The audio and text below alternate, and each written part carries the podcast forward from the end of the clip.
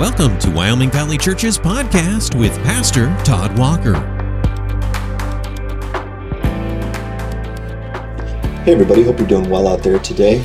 I'm going to talk about how the devil would beat us if we were him.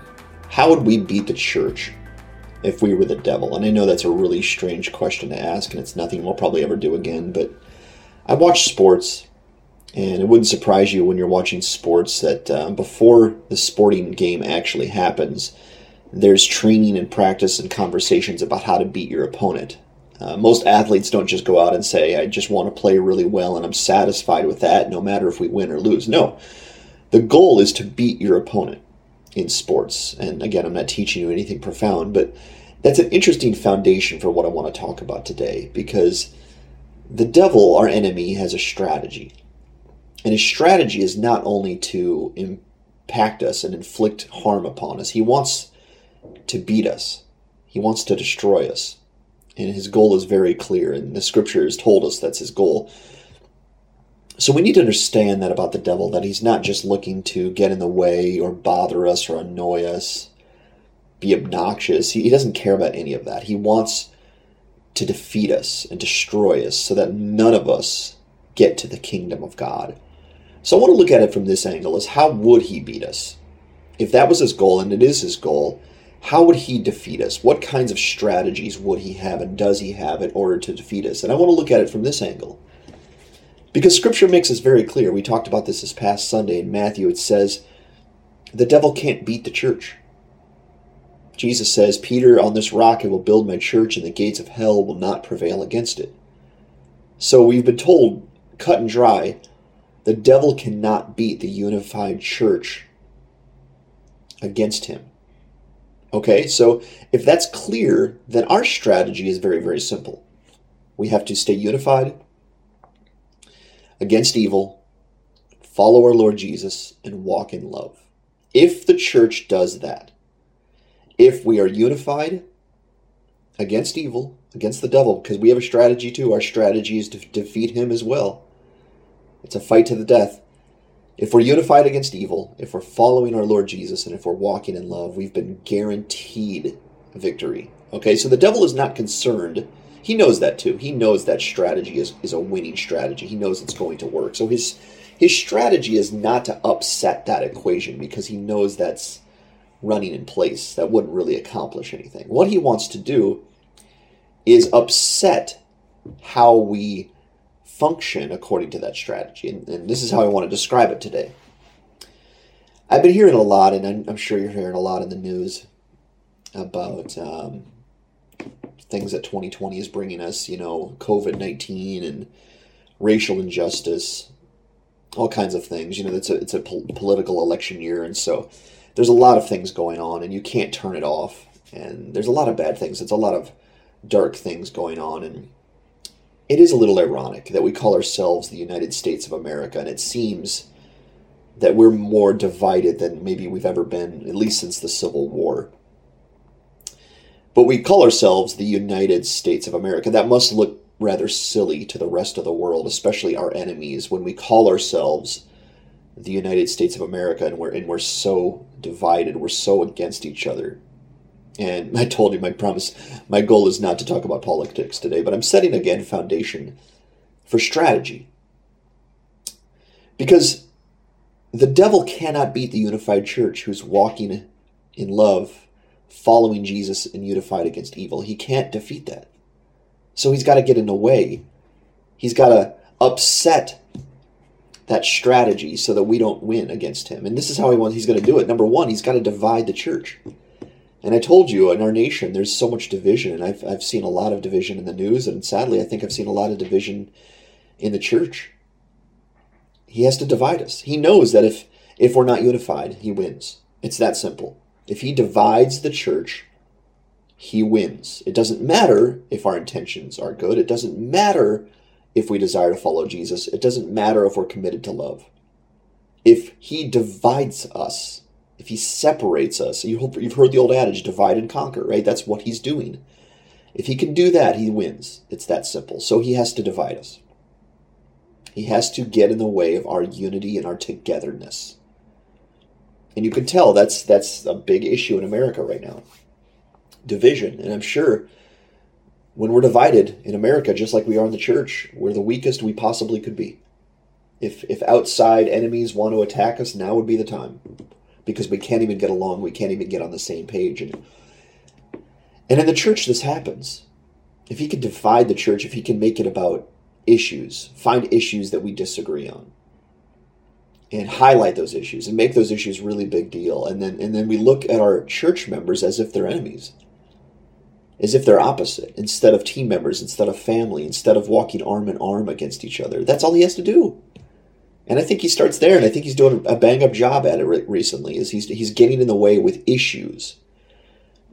And if these issues were, you know, fundamental doctrinal issues, I'll say this, they're still not big enough to divide us. We need to work them through. We need to work them out. Okay, if we really do believe in Jesus, all of us in the church, and we have that foundation, even if there are big doctrinal issues we have with each other, that's still not a justification to separate, to leave each other, to fight with each other. What we need to do is sit down, pray, talk about it, discuss it, look at scripture together, and, and, and try to come to an agreement according to what the Bible says so that we can stay unified. Because all we have to do is, is be divided and we lose.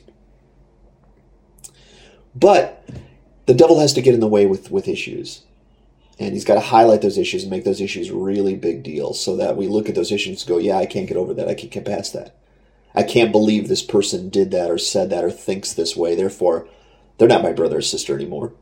And we might feel quite justified to say, yeah, we're right and they're wrong, but the devil's laughing at us. He is, because he, he he's dividing us. And when he divides us, we, we are weakened. We're weakened and he can pick us apart and he can basically do whatever he wants to us because we have not been promised victory over the devil, separated or divided. Another one that I don't have a lot of time to talk about is I, th- I think the devil for a long, long time has noticed that the strength, according to roles, and I'm not talking about value here, according to the roles that God has given us, the strength in the church is in the leadership okay, the leadership. If you take down the leaders, which God has said, I want the men to be the leaders, and please hear me, I'm not talking about value here, I'm talking about the roles. If the devil attacks the leadership, if he weakens the leadership, he takes everybody down. So he doesn't necessarily have to focus on every single church member. What he has to do is he has to corrupt the leaders. He has to attack them, and because if he attacks the leaders and gets the head, the body dies. So that's the devil's strategy. He has to divide the church. One of the things he wants to do is is find issues we disagree on, highlight those issues, make those issues really big deal, get us to focus on the issues instead of working together. And he doesn't have to do anything else. And or attack the leadership. Attack people like pastors like myself and, and get them. Attack them, weaken them, get them about sin or about anxiety or about whatever. Corrupt the leaders and you get everybody else. So that's a strategy. Number one, he has to d- divide us. It doesn't matter again if we're uh, our intentions are good and following Jesus and want to walk in love. If we are divided, it does not matter. Okay, one or two or three of us, if we're all saying yes, yes, we want to follow the Lord Jesus, but we can't get along with the rest of our church, it doesn't matter. It doesn't matter. We have to have everybody. We have to be focused, so set on unity that we work really, really hard at it, that it's so brutally hard to separate us, that even issues that seemingly are big, they're not big enough to divide us because we're willing to work through them. We're willing to sit down with each other. We're willing to listen to each other. We're willing to pray with each other. We're willing to look at the scriptures together because we're saying, no, we're staying together. And honestly, that's what marriages should be too. Marriages should be able to say that instead of going, well, I can't believe they did that, or I can't believe they think this way, or I can't believe they're not focused on the same things that I am. So bye. I'm gonna I'm gonna divorce you. See you later. I'm gonna go find someone better. Instead of going, wait a minute, you're my wife, you're my spouse, you're my husband. I'm gonna work through this with you. We're a team. We're gonna stay together. We're no good separated. We gotta help each other. So that's number one. Number two is he's got to blur evil. He has to blur what evil is and what good is. Okay, so say in this in this strategy, we're really focused on unity, and there are some who are really focused on unity, and they're really about togetherness, and that's valid. That's that's honorable. But the devil will go, okay, I see that you're focused on unity. I see that you're, you're, you're over that hurdle. You got that one figured out. But now I'm going to do is, is I'm going to blur the idea of what evil and good is. Because if I can blur the idea of what evil is and what good is, it doesn't matter if you're unified if you're not unified for the right things. So the devil's going to, in his strategy, he's going to call good things evil and he's going to call evil things good. He's simply going to turn the tables on us. Because if he can do that, again, it doesn't matter if we're unified. If the things that the Bible says look like evil, and the things that the world is propping up look like good, and we're unified, but we're all unified on the wrong agenda, for the world's agenda. We're listening to media reports. We're listening to the politicians. We're listening to Facebook instead of listening to Scripture. Does unity matter? No, it doesn't matter. It doesn't matter if we're not unified for the right things. We not only need to be unified, we need to be united in truth, walking in truth together. So if he can't divide us, and honestly, he's I think he's doing a bang up job at that right now. So we need to turn the tables on him as far as unity goes. But his next attack would be let's blur what evil is and let's blur what good is. And he's doing both right now. He's dividing us and he's getting us to focus on the things that the world's propping up and he's getting us to neglect the things that Jesus props up. And he's, he's simply calling evil good and good evil. And therefore going, uh, go ahead, be unified. I don't care if you're unified. Stay unified, stay arm in arm as long as you're focused on the wrong things. If you're focused on the wrong things and you're unified, actually, you're, what you're going to be doing is you're going to be enhancing the kingdom of darkness. You're actually going to be unified for my goals. So I unity doesn't bother the devil as long as we're unified for the wrong things.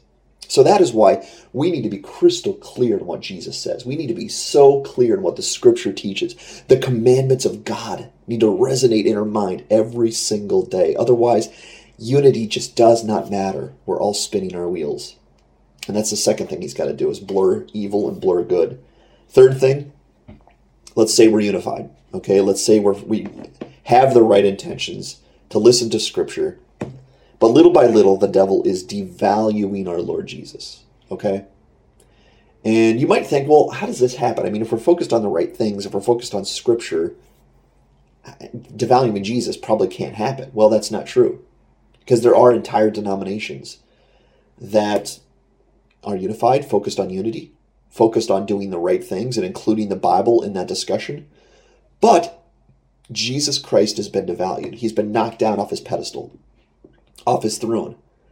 He's no longer number one. He's in the mix somewhere, or he's not in the picture at all.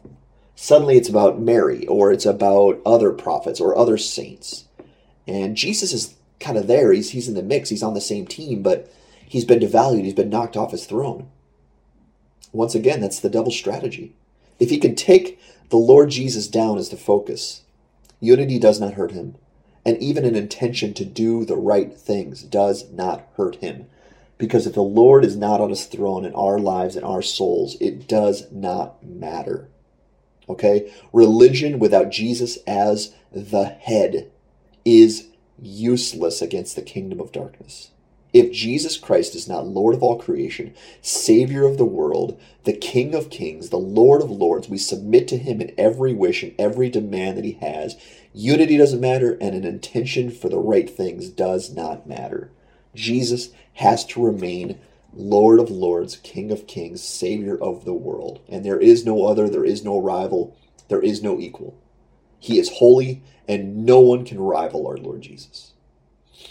But that's another strategy the devil would use to say, well, look, they want unity, they want the right things. Okay, so let's devalue Jesus. Let's make Jesus Christ seem like he's good.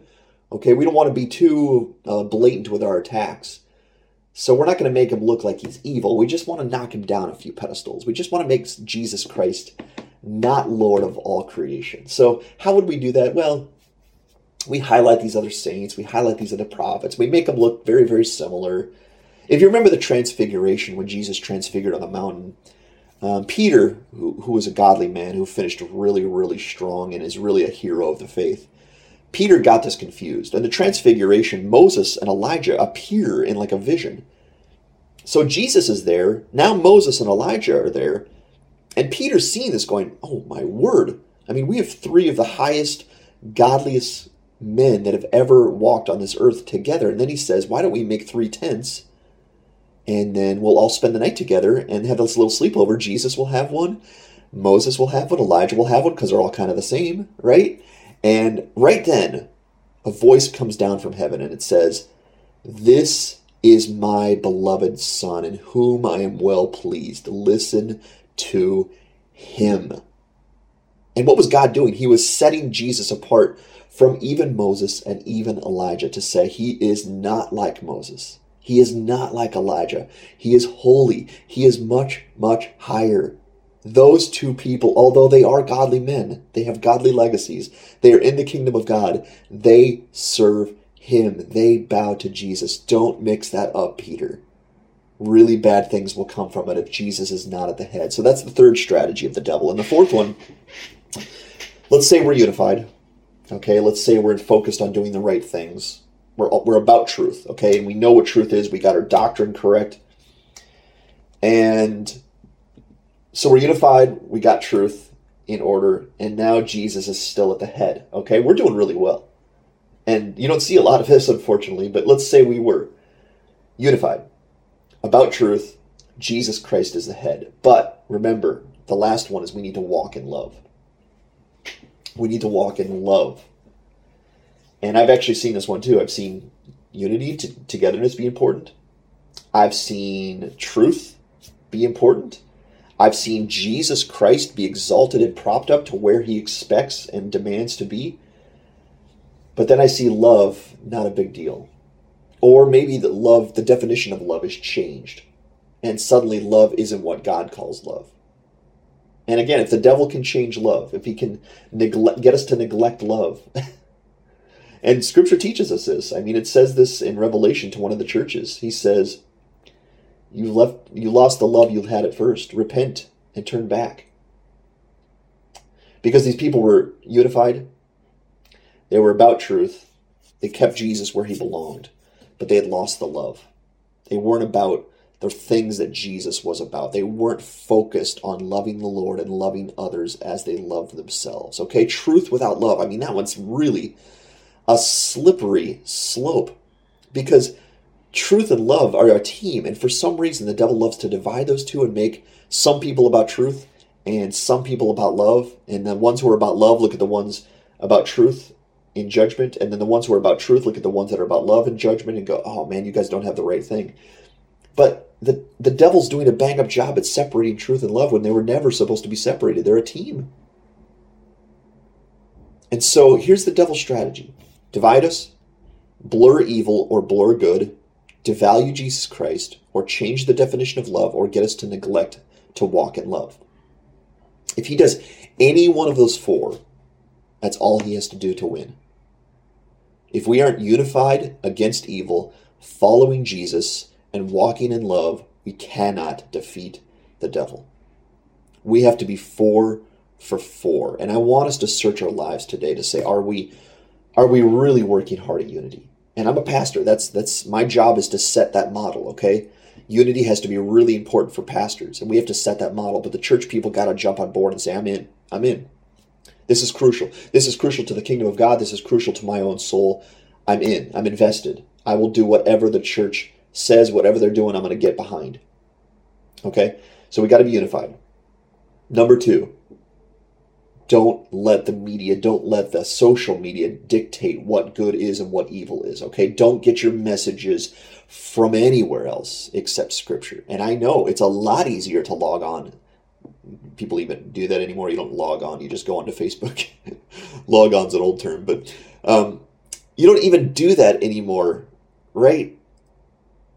You don't even listen to scripture anymore. You just I, here's what I see more than anything, and I'm, I've fallen into this trap as well. Is we simply we let the media tell us, or we let even Christians on social media tell us, and we take a shortcut to the scripture, and suddenly we're not focused on scripture anymore because that's harder. It takes discipline and you know, it takes prayer, it takes note taking, it takes sitting alone with the Lord, it takes a lot of wrestling with things that are difficult to think about. So the shortcut is to listen to someone's sermon or go online and see what Christians have to say or go on the media and see what they have to say. And as soon as that happens, evil is good and good is evil and everything's flip flopped, everything's backward, and unity doesn't matter. So, are you disciplined to search out Scripture like it is the most important thing? Number three, is Jesus the head? I'm, I'm guessing if you're listening to this, you would say, absolutely, He's my head, He's the Lord, but be very careful that Jesus Christ is your priority. He is the one you think about. He is the one you serve. He is the one you worship, not a pastor, not a church, okay? Not a religion, not a denomination, not another saint or another prophet. The Lord Jesus Christ has to remain number one at all times. And number four, are you neglecting love? Are you neglecting to love your neighbor? Seriously, for the needs that are present around you, are you seeking to meet those needs?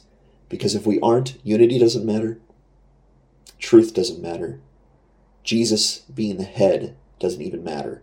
If we're not willing to do what Jesus told us to do, walk in love, or the way he put it, love one another as I have loved you. And how did Jesus love us? He sacrificed. He gave up his entire body so that we could have life. He saw the need. He met the need no matter what the cost was. And I hope this is an encouragement to you today to, to go on the offense against the devil because we should have a strategy against fighting him. And this is how we this is how we do it. We talk about these things, we focus on these things, we get after these things, and he loses. Unity, truth, Christ glorification, Christ exaltation, and walking in sacrificial love. Look at your life, gauge your life in those things, work at those things every single day. And if we do, and when we do, guys, we're going to win. It's a guarantee. And the devil, he will hate this conversation because he knows that if we do this properly and we're all set our minds on the right things, he's in big, big trouble. I hope this is a blessing to you. Thanks for tuning in work at this really hard for the sake of our Lord Jesus Christ. Thanks for listening to the Wyoming Valley Church podcast. Join us for worship Sunday mornings beginning at 10:30. We're located in the Dolphin Plaza on Highway 315 in Wilkes-Barre. Learn more about us at wyomingvalleychurch.org. Wyoming Valley Church, a place where all are welcome.